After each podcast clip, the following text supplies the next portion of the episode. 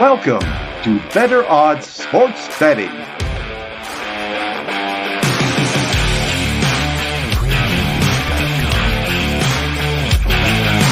Here's our hosts, Kiev O'Neil and Kyle Hunter. What's happening, everyone? Welcome back to Better Odds Sports Betting. Kyle cannot make it today, but we have a great beer loving fill in and Mr. Matt Landes from Props and Hops. Matt, how the heck you been doing after this wonderful new year? It's going pretty well. First week of the new year, back to the grind after the holidays. And Kiev, speaking of beer, we're doing this Friday afternoon. Feel like after we wrap up recording, you and I might uh, both be in the mood to throw back one or two. I'm sure I will be. I still have a couple Christmas ones left, a couple porters and some stouts, so I'll be, uh, you know, jumping in that. My KBS is gone though. I definitely destroyed all that. That's that's uh, some high premium beer these days, especially price wise. But I got some Dragon's Milk left, so I'm gonna uh, I'm gonna be checking that out right after this show as well. Good call. But yeah, there's a lot to talk about in the NFL. Um, I know that uh, obviously we had the awfulness that happened on Monday Night Football with Damar Hamlin, and uh, you know all our thoughts and and people that prayed and eh, for him, and I agree with all that. And I'm glad the NFL did stop that game. But now we move on, and the NFL's finally made a decision to uh, cancel the game. I think that's the best way to do it. We're so close to the playoffs. It's interesting what the NFL did because you know they could have did the simple route and say, well, the Bengals were leading, make them win, or um, flip the coin or something like that. But at least they're kind of trying to make it fair by saying, you know, look, uh, we're not going to give you home field advantage for the AFC Championship game it's certainly weird for Ravens fans that were kind of hoping for that loss, though, you know, that they would have had a chance to play for this title game. But hey, let's face it, Ravens fans, you've got Lamar this week. So I don't want to hear anything more from you guys. But, um, you know, as we move on, this is all about sports betting. And uh, there's a lot of lines to look at, isn't there, Matt? Yeah. And I think that it's a messy situation logistically in terms of what to do. I think it's great to see that by and large, the priority has been Hamlin's health, and there have been some really positive updates there recently. So that has been great to see, not just the updates, but the way that that seems to be taking on the proper perspective across even gambling Twitter, as much of a snake pit as that can be. Seems like that's one thing everybody has mostly rallied around pretty well. I know the logistics of a possible neutral site AFC title game. Certain teams feel like they're put at a disadvantage by all this it's messy. There's no clean solution, and and I get that some fans of certain teams or some teams themselves might have some complaints, but you know, welcome to the real world. Yeah. You know, uh, you know, stuff happens. It's unfortunate, but I'm, I'm glad that we can start to look forward and at least have some clarity on what's in store this week and in the weeks to come throughout the playoffs. Absolutely. You know, you know God forbid anything crazy happens again. You know, but you know, the most important thing, the kid's going to pull through. You know, and that's what made me so happy to hear that news and how he woke up and how he asked if they won the game, and the doctor said, "No, you won the game. You won the game of life." I thought that was fantastic. It was great to hear that report. But let's get into a little Saturday action here. Uh, Kansas City is going to be at LA, and the spread's just been hanging around this nine. You know, I mean, nine and a half pounds. I, I kind of think that it's still a little bit teaser protection. Personally, I think if uh, you really care about the Raiders and you really, uh, or the Chiefs, I mean, and you like the Chiefs side, you probably want to wait a little bit personally. I that's what I feel. I don't know if you do feel that way, but if you like the Raiders side, I would still grab that. It's no, I doubt there's a chance that it hits the 10. Uh, total is a pretty high total at 52 and a half. Now we know that Jarrett Stidham is playing quarterback here. Uh, what do you think that the downgrade is on that? And is there anything you like in this game? Stidham is an interesting case study in the sense that we've basically got one week of game film on him, and it looked great. I think he exceeded all expectations we can comfortably say against the Niners last week. And I wonder if that was why earlier in the week we saw this tick down. I think there were some minus seven, minus 120s for Kansas City. And that seemed to be the point of resistance for the market. A lot of Chiefs support then flooded in after this had opened, I believe, at Chiefs minus 10. Some good two way action in this game basically, I think there has to be some sort of anchoring to the Niners being, you know, a nine and a half, 10 point favorite last week in Las Vegas, Kansas City, up there with the best teams in the league. I think it's safe to say that from a power rating standpoint, the Chiefs probably a touch better than San Francisco, and the Chiefs went into San Francisco and just put the Niners behind the woodshed not too long ago. So if we think San Francisco minus nine and a half, minus 10, Kansas City laying significantly less than that. I can see why the Chiefs has drawn some support to get back up closer to double digits. But to your point about teaser protection, I'm thinking if we do see any more Raiders money, or if we see this hover around, you know, the minus nine range, even better than nine and a half, a six and a half point teaser might be in play for Kansas City. I'm just waiting to see what this game does, along with a game I'm sure we'll touch on later, the Bengals. Currently, both of these are in that range of, you know, borderline seven point teasers, maybe six and a half point teasers if the Raiders and or Ravens see some support a week like this, I'm in no rush to play teasers. The whole goal of a teaser is to reduce variance and cross through some key numbers. And with the motivation questions or the lineup uncertainty, there's a whole lot of variance. And I like to sit back and let market efficiency be my best friend in week 18. So for this one, nothing at the moment except for keeping the Chiefs on that shopping list as a potential teaser play, even if it means laying an extra 10 or 20 cents to cross all the way down through the three in a six and a half or seven point teaser, should the Bengals oblige as a strong partner to pair with Kansas City. Yeah. I mean, teaser is probably the only way I would look at this. I think this total is even a little bit high for what this game might mean for Kansas City and how the Raiders probably, probably want to try to spoil them a little bit and try to not you know, get them any home field advantage that, you know, they could possibly stop them from. I don't know a lot about Stidham. You know, my downgrade from Carr to Stidham is about three points anyway, because I think if this was Derek Carr in a perfect situation, I, I would put the spread at six. But um, I think the Stidham is justifies going past the seven. Um, but going to the nine, I don't know. Uh, I do like how the Raiders did match up against them last time. I think they did have a solution for Travis Kelce, and I can see that possibly happen again just from familiarity. If you remember this game, uh, the Chiefs were pretty big favorites, and this thing all the way went to the end earlier this season. The Chiefs have been just kind of, you know, a, a, strange team getting backdoored a lot, it, it, just like the Denver game. They're up 28 to nothing, and they all of a sudden Denver's in the game. they possibly can win it, you know. And you know, sometimes Mahomes tries to get a little cute. You know, the Chiefs have been playing a lot of close games, uh, and it, it, uh, it kind of drives me nuts a little bit seeing. Uh, you know, them they're supposed to be covering these big spreads and they don't. There's no chance I would lay it with nine right now. I would definitely lean to the Raiders.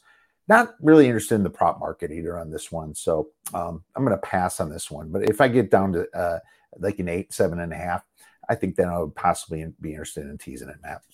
As you touch on the prop market for this one, there is one note I'll pass along. This one, courtesy of Hitman, who I have done props and hops with on Fridays throughout the course of the regular season, specifically focusing on that props market. When we did our show earlier today, he mentioned liking Mack Hollins under 35 and a half receiving yards, and it looks like that's still pretty widely available, flat minus 115 at most shops. And the rationale was that to your point, Stidham, uh, a pretty big unknown, and we saw you know the top of his range of outcomes last week. And if there's any sort of return to earth, I think Hitman also mentioned that even as good as Stidham was in the game against the 49ers last week, Mack Hollins wasn't prominently featured in the passing game. Makes sense with Adams, Waller, Renfrow healthy. So a look at Hollins under 35 and a half receiving yards. Uh, I, I, can't go against Hitman when it comes to props. He's about as sharp as anybody in the world when it comes to this market. Uh, so that's another one that I have gone ahead and put in pocket as well. I love it because Mack Hollins was thriving during the time, mostly when Waller or Renfrow or both were out. And now you see this number at DraftKings is 35.5. I'm sure at Betfred is close to the same. I would, uh, I, I like it. I, that's a great, great look at it. So, um, no disagreement with that. I think that is a sharp play right there. So, w- wonderful call from the hitman and you on your show, Props and Hops. Let's move on to the next game then. And we have the Titans at the Jaguars. This is back to six and a half. It's been, I know there's some sharp action that hit the Tennessee Titans. I understand the action. It went down to six. Uh, are you invested in this game? Is this a game that you plan on getting invested on in the near future? So I was hoping to see plus seven. I know it flashed at some books, but it didn't last long and it was never really widely available. Um, at plus seven, I feel like that's a go for me on the Titans in the six and a half range. I don't know. Maybe you can talk me into it. Maybe a game time decision for me on whether or not to bet it. It's one of my, I, I think, stronger leans at the moment. Basically, uh, I think that Tennessee getting some key defensive pieces back, getting a pretty good advantage this late in the season with a substantial edge in rest. They played last Thursday and largely treated that game as a bye week to prep for this showdown with the Jags.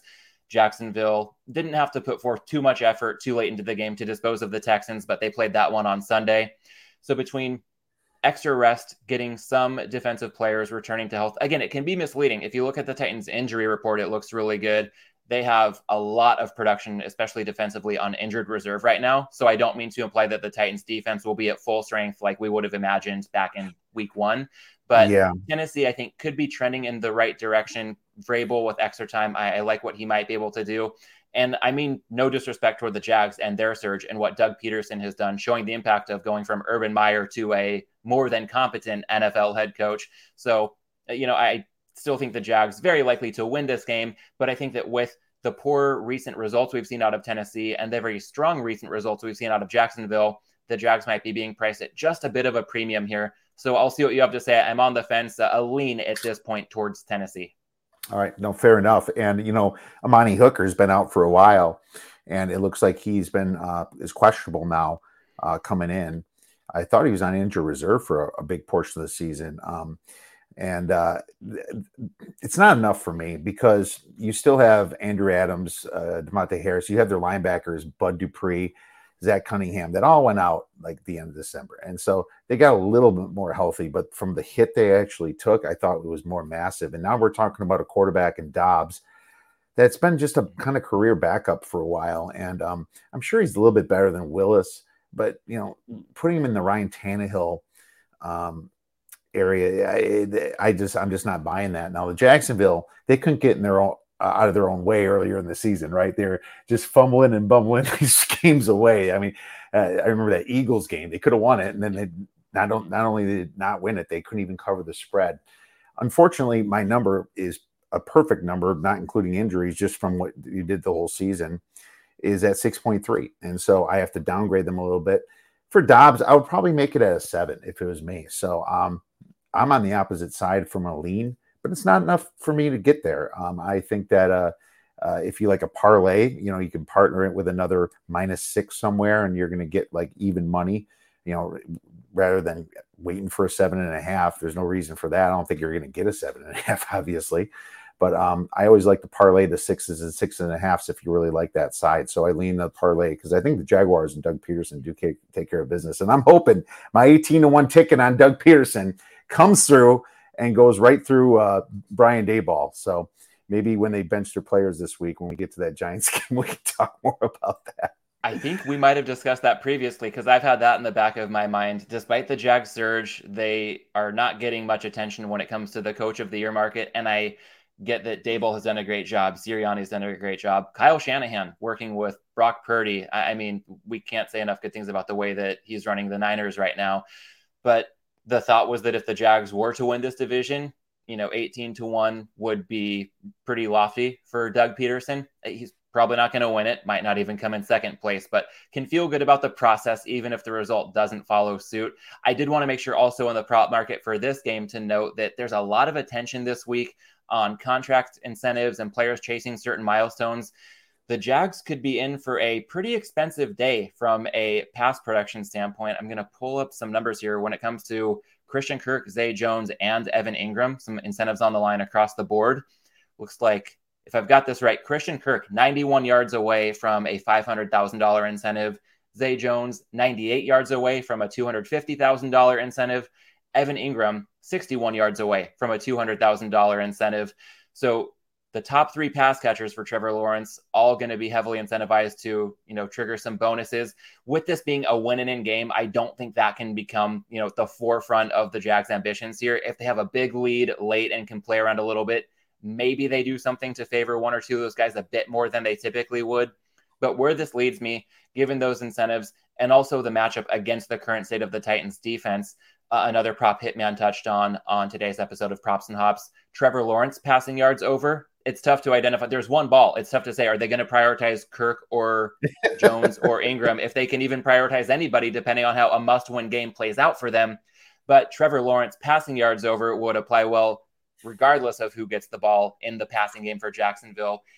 at the time of our recording, this one was around 260 and a half. I look now and it has gone up. I am seeing anything from 263 and a half to 266 and a half. So, as always, shop around for the best number, especially in props. We can see some discrepancies from book to book. Um, 266 and a half is, is probably a bit steep, but I would say anything in the range of 265 and a half or better probably still viable for a reduced stake. I haven't confirmed that with Hitman, but I think if he liked it so much at 260 and a half, there's probably still a bit of wiggle room left at the current consensus price. See 265 and a half right here, juiced at minus 115, but that's not like crazy in the prop market. You see a lot of you pay a lot of minus 115s in the prop market. Yeah, that, that's really pretty much flat. Like minus 110 is for point spreads yeah, I think there's a couple books out there that I do know that are a little bit fairer about that. But uh, yeah, minus 114, minus 115 is very common in the prop market. You know what's really interesting that I just looked up here? Um, if you look, want to see where t- Tennessee Titans how they give up yards to tight ends, they give up 68 yards, you know, per game to tight ends, and uh, that's not good. I, I mean, that's good for Evan Engram, but it's not good for that team. You know so they and this is just a site that gives uh you know numbers and stats on how teams do on defense against position groups. I use this for fantasy football. I use this for prop bets. So this really pulls me towards the evan Engram prop here looking at uh the over 61 or 62 whatever you said it possibly will or not, sorry that that's the incentive. I bet you his numbers are actually lower for that. I yeah. should pull his numbers up right here 49 and a half to the low 50s should be consensus for Engram. Okay, yeah, no, that's uh we are at 49.5 juice to minus 125 so if you uh, want to pay some juice there you go or you can sell it down in some books as well you know sell it to 151 or something if you really feel confident about it but um, just wanted to throw that out there i'll be making my decision a little bit later on that one itself love the love the uh looking for incentives. That's a baller move right there. Good job looking for yeah. some of those uh, it's, incentives. It's key. I mean, I mean, I feel bad for Trevor Lawrence. So like you have a bunch of receivers yelling at you. I gotta get paid. I gotta get paid while you're in the huddle. You know, imagine something like that actually happening. Hopefully, uh, hopefully it's not that crucial. Yeah, and they'll all they'll all get paid more if they can win this game and go to the playoffs. So I think the incentives probably hold a lot more weight in teams with the you know proverbial nothing to play for mindset in week 18. But it's just a scenario where if the Jags have a big lead and it's late and they have a little bit of wiggle room, something worth considering. And in props, it's interesting this year. I know that incentives and, and milestones have been talked about in years past, and that's absolutely worth considering in the market. But now it seems like the window of opportunity is so small to get down on any edges. A lot of these incentives and milestones are making the rounds in the sports media verse before some prop shops have even opened up. So books are getting this info before bettors can even act accordingly. So I, I, think it's certainly worth considering for week 18 as a lot of players are chasing contract incentives or certain milestones. But I feel like this year, relative to years past, it's not the you know not a shoe in by any stretch just to say that because somebody's chasing a certain bonus they're going to get it especially in a game like this where the jags you know what they're going to prioritize winning the freaking game before they even yeah. think about some of these incentives 100% i think that uh you know that's important to think about that winning the game is the number one you know if they can get a couple extra garbage yards at the end that's where that comes in. They'll be like hey trevor come on I'm, uh, 75 yards right here. So you might get some of that. Let's move on to the next game. We have the Patriots at the Bills, and some books are at seven and a half. Uh, I'm actually surprised because this is the only book at seven and a half right here. It's mostly seven painted across, but uh, you know, if you if you have any outs that can give you seven and a half, definitely look at that one. So it took me a while, but I finally got to the window on the Patriots today. You know, yeah, I was uh, back and forth here and about you know the Bills' motivation. You can say two different things. How is it going to affect them? Well, I know they're distracted this week they've played for the Patriots before, but um, there's a big distraction which can only, I think, hurt them. Now, can you say they're going to win one for Damar? Maybe, uh, maybe so. But I think when you're going to get seven and a half points and you have the situation, you probably got to look a little bit more towards the Patriots on this one. You know, one thing I did notice is that you know with the Bills, their injury report's pretty serious itself. You know, I mean, I mean, you have to factor in that Hamlin was an important safety there. You know, he was, and um, it's not like you're going to get uh, Hyde, Micah Hyde back. You know, Hyde's mm-hmm. uh, was working out on the sidelines, but he's still stuck on injured reserve. There's nothing saying that he's going to play. And so now you got your other safety out, Hamlin. And then uh, what about Taron Johnson? Taron Johnson was removed for a head injury or a concussion that same game. And then obviously Christian Benford, uh, one of their other corners was, uh, you know, has been uh, on injury reserve. He might come back, but there's just a lot of banged upness, and this is a, just a massively important game for the Patriots. I think I almost feel like it's almost like a free roll to grab the seven or seven and a half. So I, I did play them for a couple stars. What are your thoughts on this? I'm pretty torn on this one because I totally see the angle that Buffalo has been distracted all week. Uh, you know, their practice routine has been completely disrupted and very understandably so. So I think, practically speaking, they could be in a tough spot. Plus the injuries you touched on, um, it, it could be tough for the Bills to get it together for this one. I could also see the case where they're super talented. Maybe they're ultra motivated to go out and win one for Hamlin, given the emotional week that this has been. So that could kind of go either way. Um, I, I don't know how to read those tea leaves exactly. I tend to try to think in more practical terms. So I totally get your look at the Patriots there. One other angle that's getting a lot of talk about this game is that with the Chiefs playing on Saturday night, Kansas City could lock up the one seed. And we know that there's the possibility now of a neutral site AFC title game. So it doesn't totally mean what it used to to get the one seed in this one off scenario. But for Buffalo, even if they know they can't get that one seed, they would still be playing for the two seed because Cincinnati still has a crack at that. If I'm following the circus act of all these logistics properly, I, I'm highly confident that if Buffalo loses and Cincinnati wins, then Cincy could get the two seed and Buffalo would be the three and the consequences there. Fabian Summer, pro bettor on uh, this week's episode on Wednesday on the Props and Hops podcast, he mentioned that these teams could meet in the divisional round, and Buffalo winning this game or losing this game could dictate if they do draw Cincinnati in the divisional round, who gets home field in that one. And we just saw a raucous crowd in Cincinnati on Monday night. You've got to think if the Bills are going to draw Cincinnati again, they'd want to host that game. So even if the one seed is gone before they kick off against the Patriots, they could still have something to play for from a purely motivational standpoint as far as the playoff picture goes. With all this considered, this game could go any which way. I have heard a lot of sharp people who I respect on Buffalo. I've heard a lot of sharp people who I respect on New England, as you are. So this is one where I will be on the sidelines. I think uh, you know it'll be a fascinating game to watch, and the Patriots have some playoff ramifications of their own in this case. But I just don't see enough confidence the way I look at it to get in play on the side. Yeah, it would be a devastating loss for Buffalo if they did lose this game. I don't. I think they're going to win it. I just think that they're playing a middle of the road Patriots team, and you have an injured top team like Buffalo. I think seven and a half is a little bit too much. So um, you know, it's just kind of a good place for the Patriots to pounce. I think Buffalo wins by four to five points, maybe four to six, something like that. Um, I, I, just see some value on that, but that's cool. I, I it's you get si- both from both sides. I mean, my perfect number is seven point three. Uh, my algorithm spits out seven point three, so there you go. It's uh, monster edge on seven. yeah, right.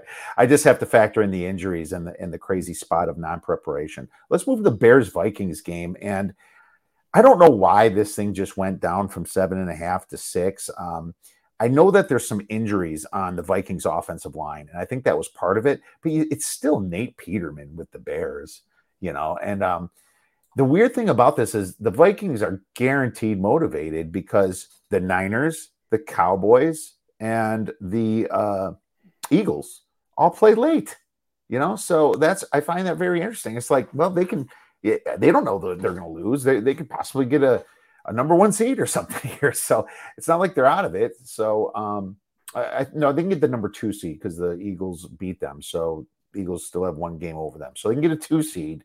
I think they're going to want a two seed. I think they win. Um, I think they are motivated for at least the first three quarters. I don't know what they're going to do in the fourth. What are your thoughts? My thoughts are that this is a pretty strong follow up to the teaser conversation we had about Kansas City because the Vikings, as you said before this just dropped down, the Vikings were favored by north of a touchdown. And typically, if we see favorites in the range of seven and a half to eight and a half, that that's a classic advantage teaser play. And mm-hmm. in this case, with the Vikings, they they no longer fit the mold. Uh, I don't know in the last little bit what has happened to move this line down. Maybe it's some of the market just saying, "Hey, even with Nathan Peterman, we know the Vikings are nowhere near as good as their record. They should not be laying this many points on the road right now."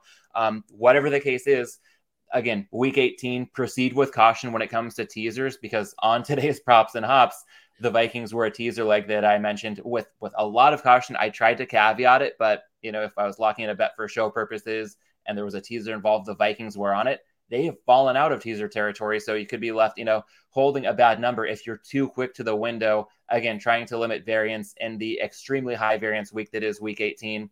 With the spread where it is now, I I get the move on the Bears. I mean, I, I, know that there's not much to like about Peterman, but the the Vikings winning by margin, and I know there's the possibility they could improve their playoff seating. I just I know we haven't seen them blow out many teams this season, despite how many games they've won. And yes, it's possible that they can improve their play, improve their playoff positioning. But looking at how heavily favored the Eagles and Niners are, it seems like quite a long shot. They won't be able to do any scoreboard watching. So to your point, maybe that actually keeps them motivated for longer. I just wonder if they need to be practical and try to treat this week as a bit of a bye because they know it's such a long shot to get a more optimal playoff seed. Maybe it would still behoove them to rest guys. I mean, I'm kind of talking out of both sides of my mouth here as a way of saying this could go any which way. So once again, for me, like most games this week, it's probably going to end up being a pass. You know, and that's a good call. I look at the cluster injuries now. The center's out, Garrett Bradbury, but the guard and the uh, Brian O'Neill, uh, you know, injured reserve, they're done. You know, so I almost feel like why are you playing a bunch of guys anyway? You got Za'Darius Smith's banged up, their pass rusher.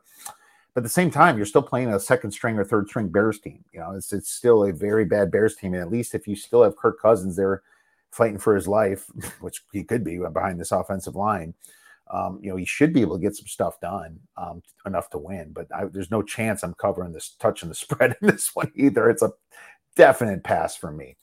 Uh, one note, if I may, on the prop betting market, in this one, not available at most books, but something to keep an eye out for for those willing and able to shop around. You mentioned Za'Darius Smith.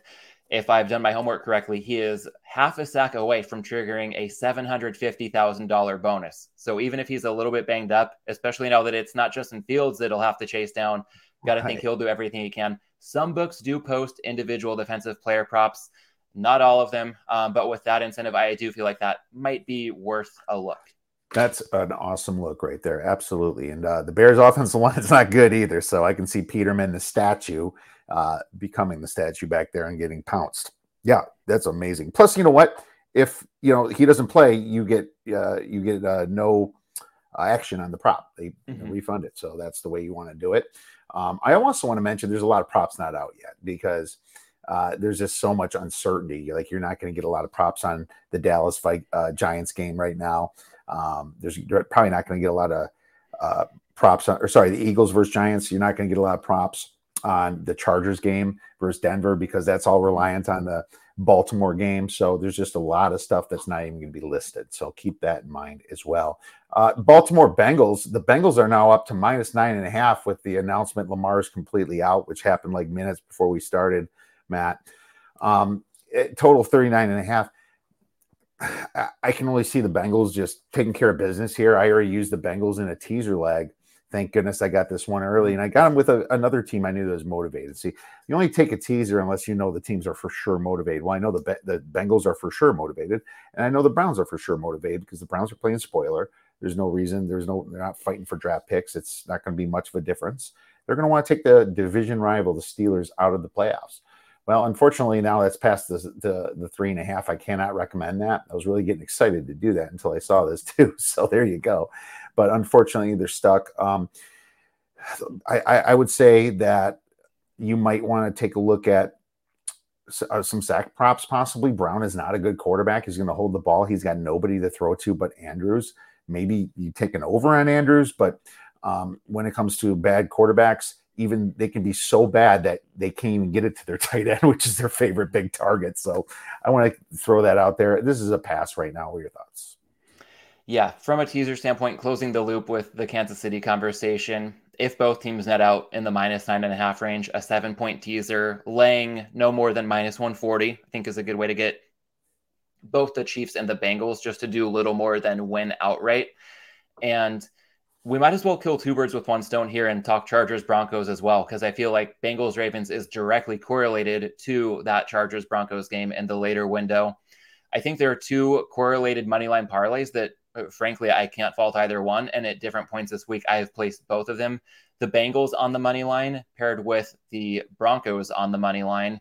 because if Cincinnati wins, that Baltimore loss would lock the Chargers into the five seed and the Ravens into the six, if I've got it correct. I know that a Baltimore yep. loss clinches the Chargers in You're the correct. fifth seed. And then that case, the Chargers probably rest everybody they can. So that gives a lot of correlation between Cincinnati and Denver. Um, I know there was a release on Cincinnati this morning that had some influence in the market. It was previously available even earlier this morning in the range of plus 120. It's probably closer to plus 110 right now. I think any plus money on a Bengals money line, Broncos money line parlay has plenty of value. And then looking the other way, if the Ravens somehow pull this upset, very unlikely, but if Baltimore pulls it off, then the Chargers do need to show up to try to get a win in Denver to hold on to that five seed. And I keep mentioning the five seed because the difference between going to the winner of Tennessee Jacksonville, a lot bigger than most years with the five seed, considering Tennessee Jacksonville a very favorable matchup relative to going to Cincinnati or Buffalo, most likely if you're the sixth seed. So with that in mind, if the Ravens can pull off the upset against the Bengals, then the Chargers come to play against Denver. And right now, before we recorded, I checked, it was north of 10 to 1 at most books that correlated parlay with the Ravens and Chargers on the money line. So, yeah, it's unlikely to hit, but even if it's in the low double digits percentage wise to come to fruition, that's north of the break even percentage that you get on the correlated parlay, thanks to the Broncos and Bengals taking on a lot of money recently. The Ravens and Chargers money lines have really juiced up. So, this is probably the best time yet if you're looking to play. Uh, honestly, I couldn't fault somebody playing both of these correlated parlays, and there's a pretty decent chance one of them is going to hit. I don't disagree with that at all. It's a great play. I I'm already invested in the Broncos plus three and a half from earlier in the week hmm. because I see this. You've done your job. Oh, but I'm not even buying back. This thing gets three and a half. I'm not even buying yeah. back. It's just a situation where it's all Denver after this. Now, of course, I'll be running to the window if uh, for some reason Baltimore in the fourth quarter has uh, got a chance to possibly make this upset. So keep that in mind. So uh, always, you know, have money management in mind when you do these things. If you're going to do another parlay and have a little bit on that, you have to cover it. You know, so make sure that you make the right decisions. I just I don't see much of a scenario where the Bengals don't cover or, or sorry don't win, but it's not like it's 14, it's nine and a half. So just be a little careful there. You know, they're yeah, a little bit flustered that, from what happened as well, right? Yeah, and to your point about yes, it's unlikely. A all season long, it seems like we've seen unlikely underdogs winning. It, felt for a while into the middle of the season like the more football I watched, the less I knew about football. So we've been taught plenty of times that anything can happen. And just to break down the math a touch more, when we're seeing the range of about plus 1050, 10 and a half to one on that Chargers Ravens money line parlay, that's a break even percentage of less than 9%. So even if you just think, okay, it's, it's really unlikely, but if you even assign it a 10% probability, then it's a plus EV move. So yeah. it's it's the sense of placing a bet that you expect to lose, and that can be a hindrance in a lot of ways. I totally understand why, but just looking at it purely from a mathematical standpoint, if you want to be a bit of a mercenary when it comes to value, there are far worse things you can do with your money on this weekend's card. Yeah, that's for sure. Yeah. Ravens win. You got a pretty nice plus money action on the Chargers that should beat a really bad Denver team. So keep yeah, that in mind. If the Chargers need it, then they should be able to. Exactly. Exactly. Um, well, let's look at the. Uh, yeah, I wonder if the, the books might pull this game off, which would really screw up some people too. There's a chance that uh, you might get some shenanigans that you know they pull this uh, Chargers game off for a while until they get a good number uh, and find out the end of that uh, Bengals Ravens game anyway. Mm-hmm. So be a little careful. Uh, you know, there's the Browns Pittsburgh. I don't have a lot to say, but you know that the Browns are a better team in my opinion than Pittsburgh. I played them at the three. It's at two and a half. It's perfect teaser. If you can find another teaser later in the week, uh, you know some books will allow you to take the first side and wait on the second side. Either you know possibly one with the Cowboys if you think they're going to win. I, I wouldn't do the Cowboys, but uh, what are your thoughts on anything on that one? Yeah, two quick thoughts here. One, like you said, this is my favorite teaser leg of the week. I mean, kudos to anybody who got, you know, plus three or better with Cleveland against the spread. But now that we're locked in at two and a half, it, it appears that we're going to stay in that range. Really good teaser, low total, division rivals. This drives down variance. That's exactly what we want when betting teasers. Finding a second leg, uh, I guess I'll leave it up to anybody in the audience to choose their own adventure there because aside from the Browns teasers, in that six point range can be pretty tough to find optimal matches for this week. But I do like your look at the Browns in a teaser. Just keep it in mind, and maybe another game slides into the teaser territory to pair with Cleveland.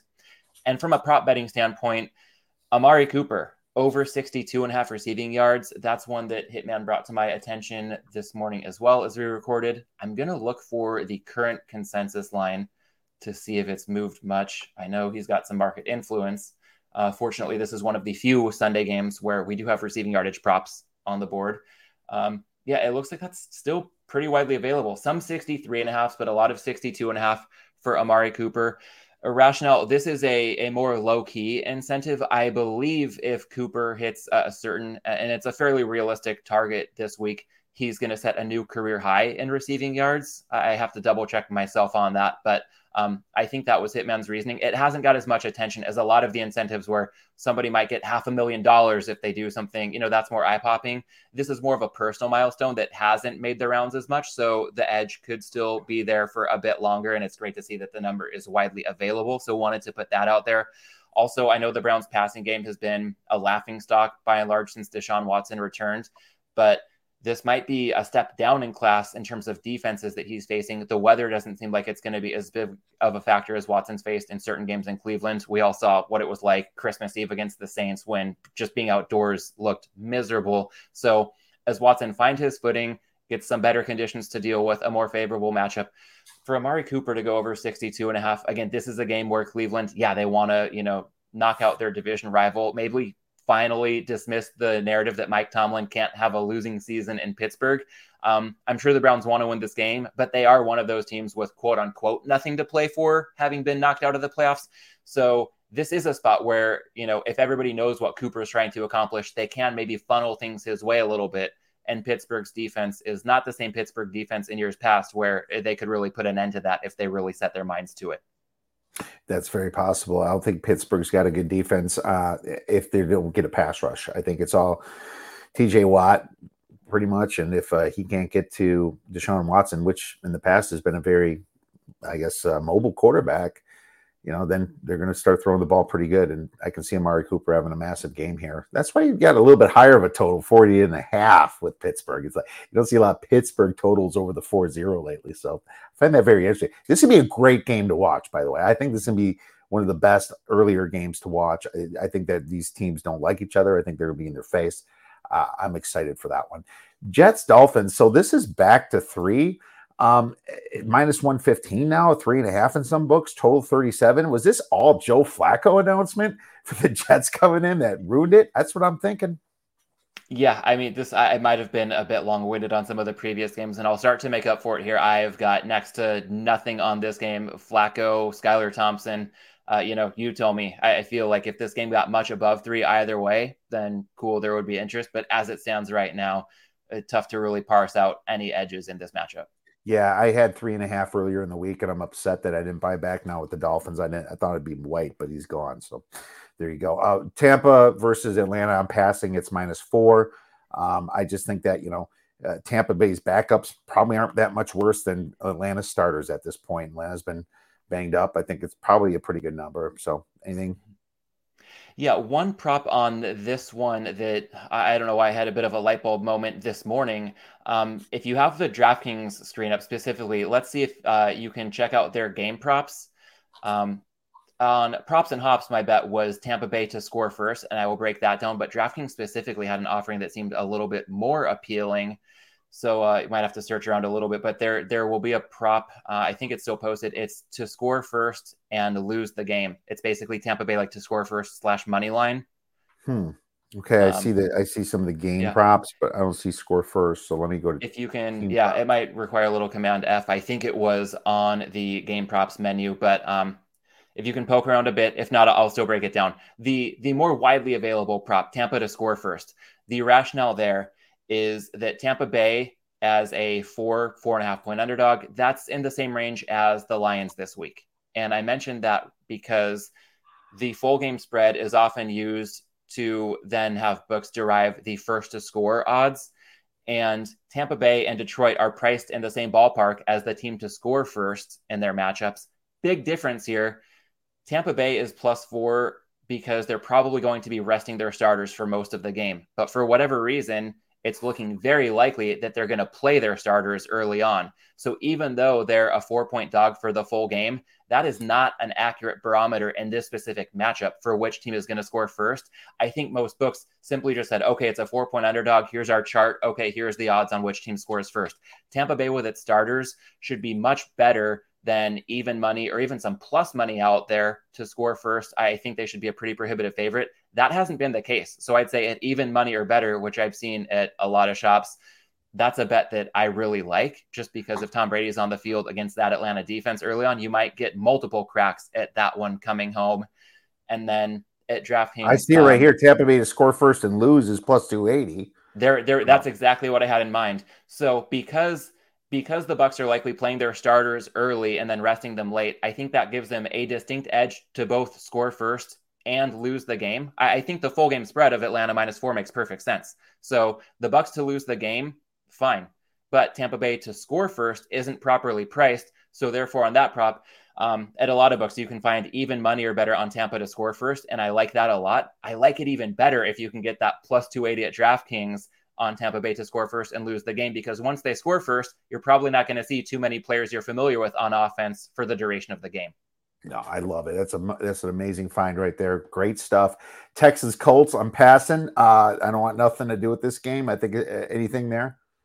No, I mean Texans. I guess must lose to preserve the one seed. Uh, Jeff Saturday. There's I don't think Lovie Smith cares on there.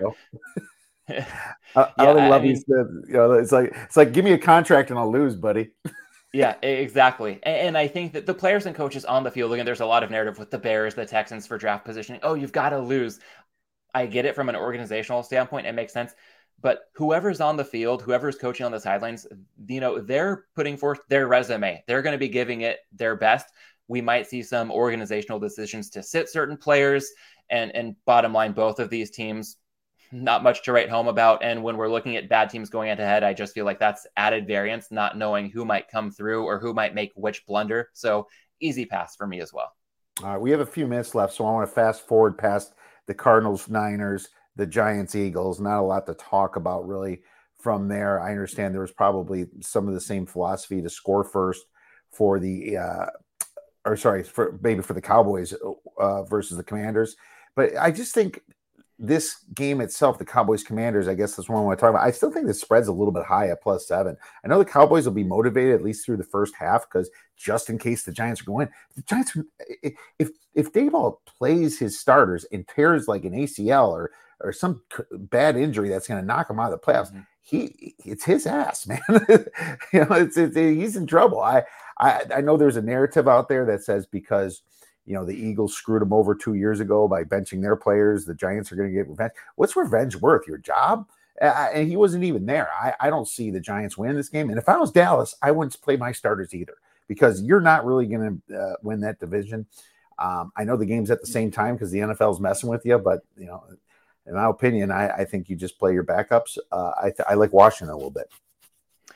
Yeah, I think that's a classic case. And over the years, it has been quite lucrative of the team with nothing to play for that's just been really ugly recently against the team that is poised to make a playoff run. Uh, sometimes we see those favorites priced at quite a premium. So I can't fault the look at Washington. I feel like uh, for teams like you mentioned, the Eagles, the Niners, I, I would say if I had to, I would lean toward underdogs catching two touchdowns in those games because I feel like it's a matter of get in and get out, very business-like for Philadelphia and San Francisco this week. Try to you know do what you need to from a seating perspective. I'm sure there's going to be some scoreboard watching going on. So if you know if a certain game is going you know as expected when we've got favorites in this range, you, you can get some guys off the field. Treat this week as a bit of a buy, or in the Eagles' case, go ahead and lock up your buy, and then make sure you get everybody out of this one as healthy as possible. Because for Philadelphia, the injury bug has really been biting them lately. So it, it's a case, I think of the late, great David Malinsky, who just last Friday would have been his 62nd birthday, as I've been thinking a lot about him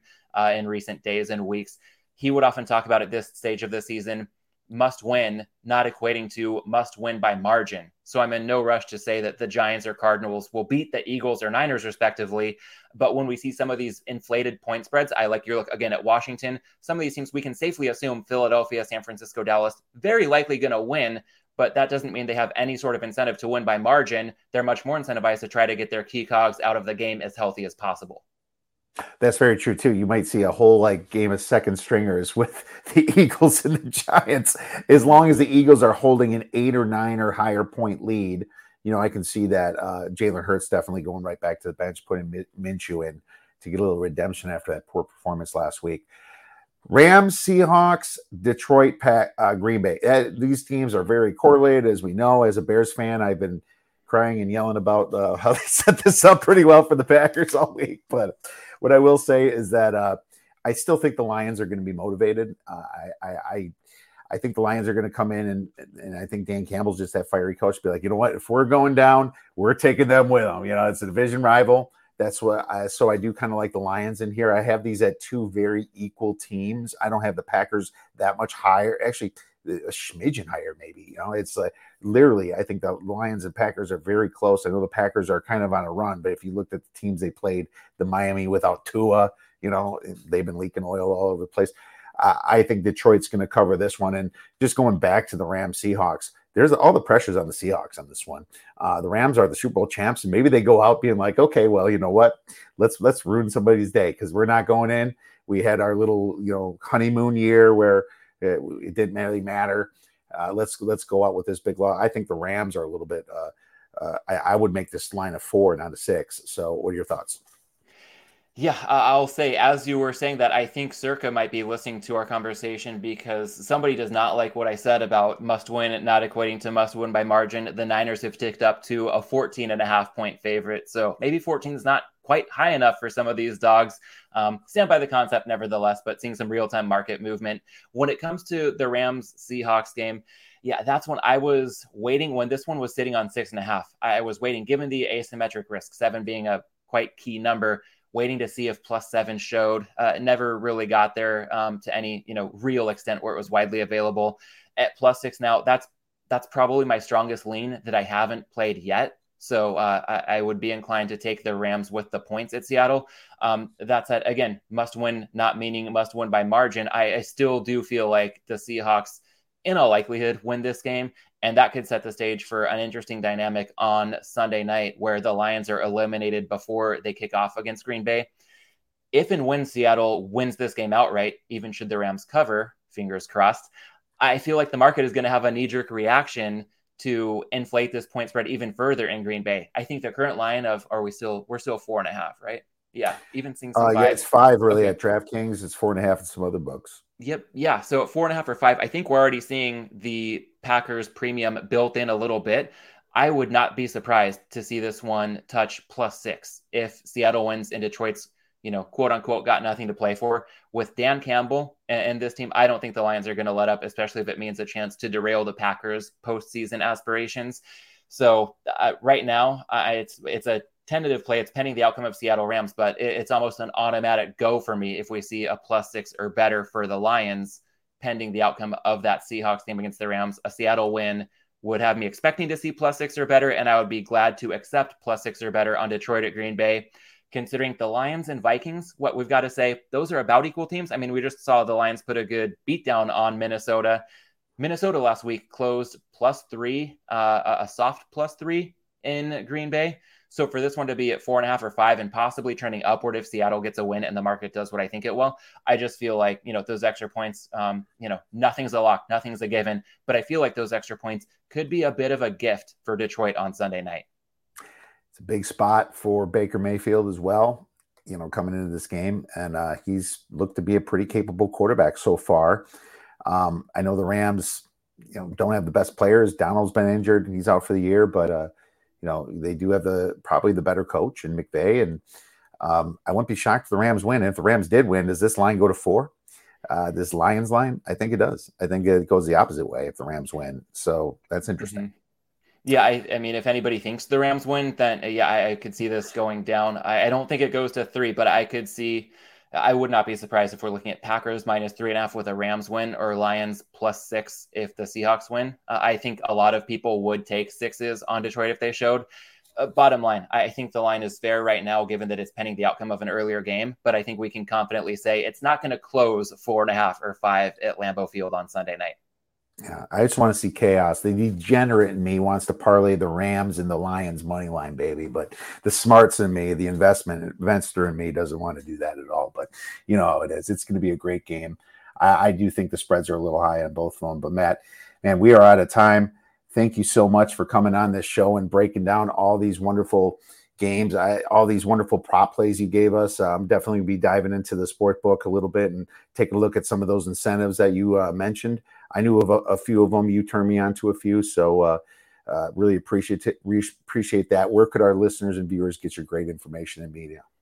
Sure, Kiev. Always great to connect. Thank you for the invite to rejoin the show. Uh, easiest place is probably Twitter at mlandes18, and then the Props and Hops podcast wherever you get your podcasts yeah, make sure you guys check out Matt Landes. Very much enjoyed beer, very much enjoy the props and Hops show. Everyone, good luck this weekend. Enjoy all the games and go get some winners. Thank you for watching Better Odds Sports Betting.